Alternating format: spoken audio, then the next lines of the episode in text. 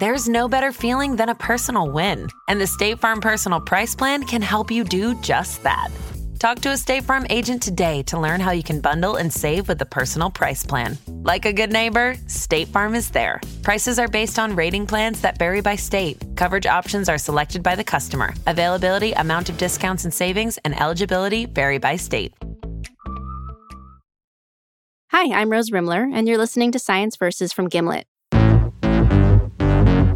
On today's show, processed food. Does our body absorb it differently?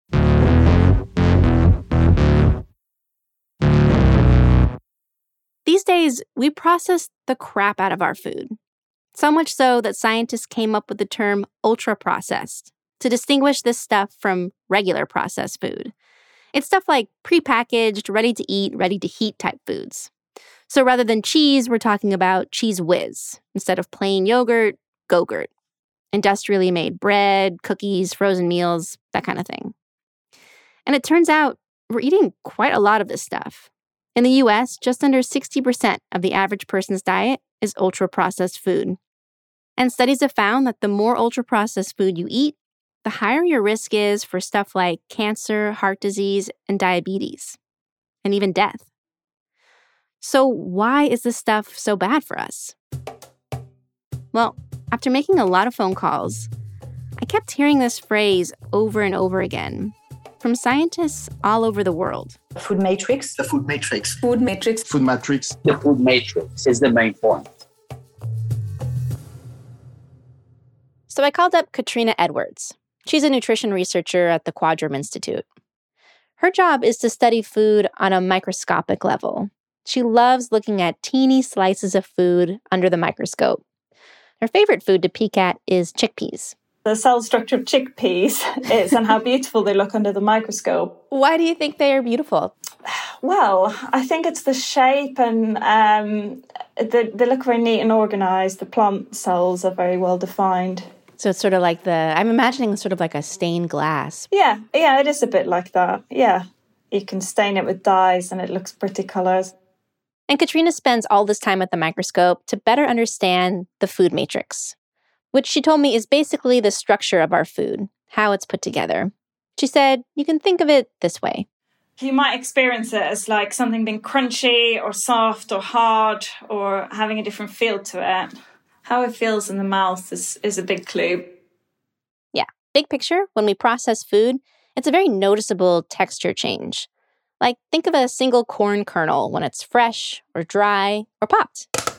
Different in your mouth. And if you were to zoom in, the tiny structures inside are also different. And scientists like Cathrina are looking at what that means down the line. Like, does this change how our body breaks food down? And if it does, could that be causing our ultra processed food problems? Cathrina did a study several years back that could help us understand all this.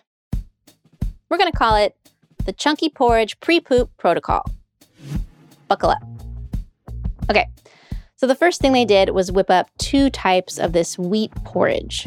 One was more processed, it was smoother, and one was less processed, it was chunkier.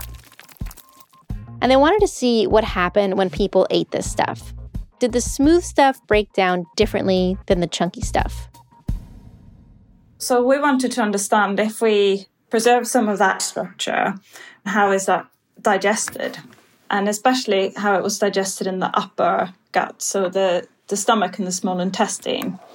And the difficulty here is that you can't easily access the stomach and the small intestine. Yeah, it's not super accessible because this part of your gut is kind of coiled up behind your belly button. It's not like you can reach it by poking a finger up your butt. And Cathrina and her buddies really wanted to check out what was going on with the porridge here, because this is where the middle part of digestion happens, before food gets fully churned into poop.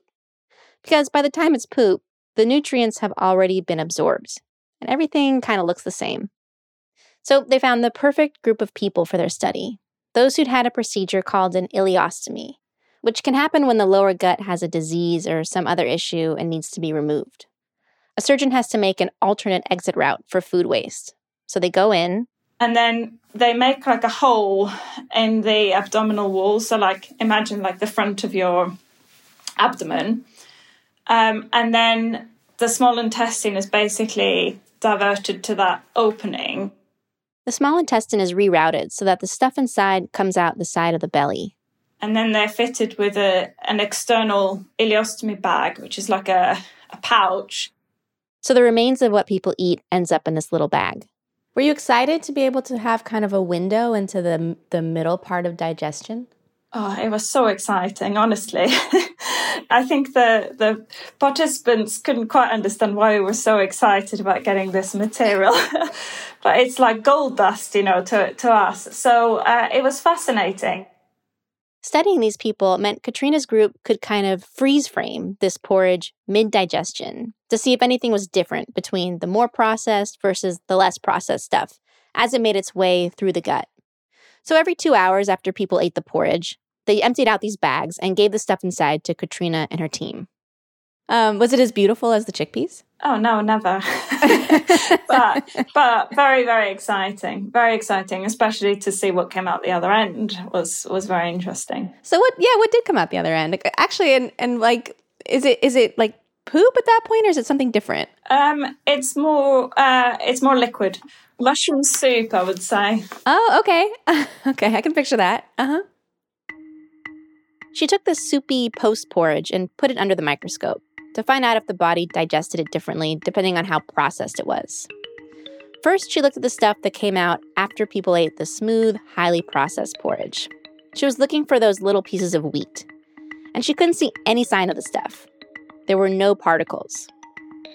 But then, when she looked at what was left of the chunky porridge, it looked like what we'd put into the porridge was coming out the other end. You know, we put two millimeter particles in, and two millimeter particles came out.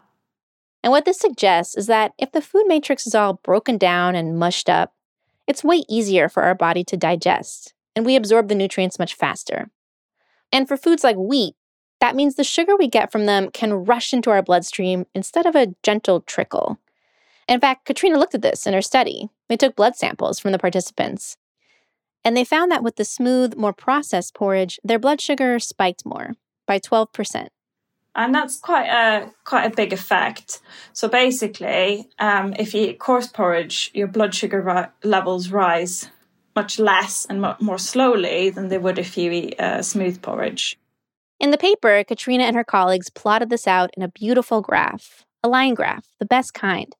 And you can see people's blood sugar when they eat the smooth stuff has a higher rise and a bigger fall compared to the less processed stuff. Other studies have looked at different foods and found something similar. The more processed, the faster the sugar or fat rushes into our bloodstream. And this could help explain why this stuff isn't great for us. Because the more often your blood sugar is peaking and crashing and peaking and crashing, the higher the risk of getting type 2 diabetes and heart disease. Cathrina is so convinced by this research that she said if she was borderline diabetic, she'd probably avoid ultra processed foods. Um, I think if I was if I went to the doctor one day and they told me that, then I would probably freak out a little bit and then think, right, I need to get hold of my diet. So, you know, it's very individual, and it's easy for me to sit here and say, like, well, you know, if I had had been diagnosed with prediabetes or metabolic syndrome or something, that I would I would be a bit more careful about what I eat.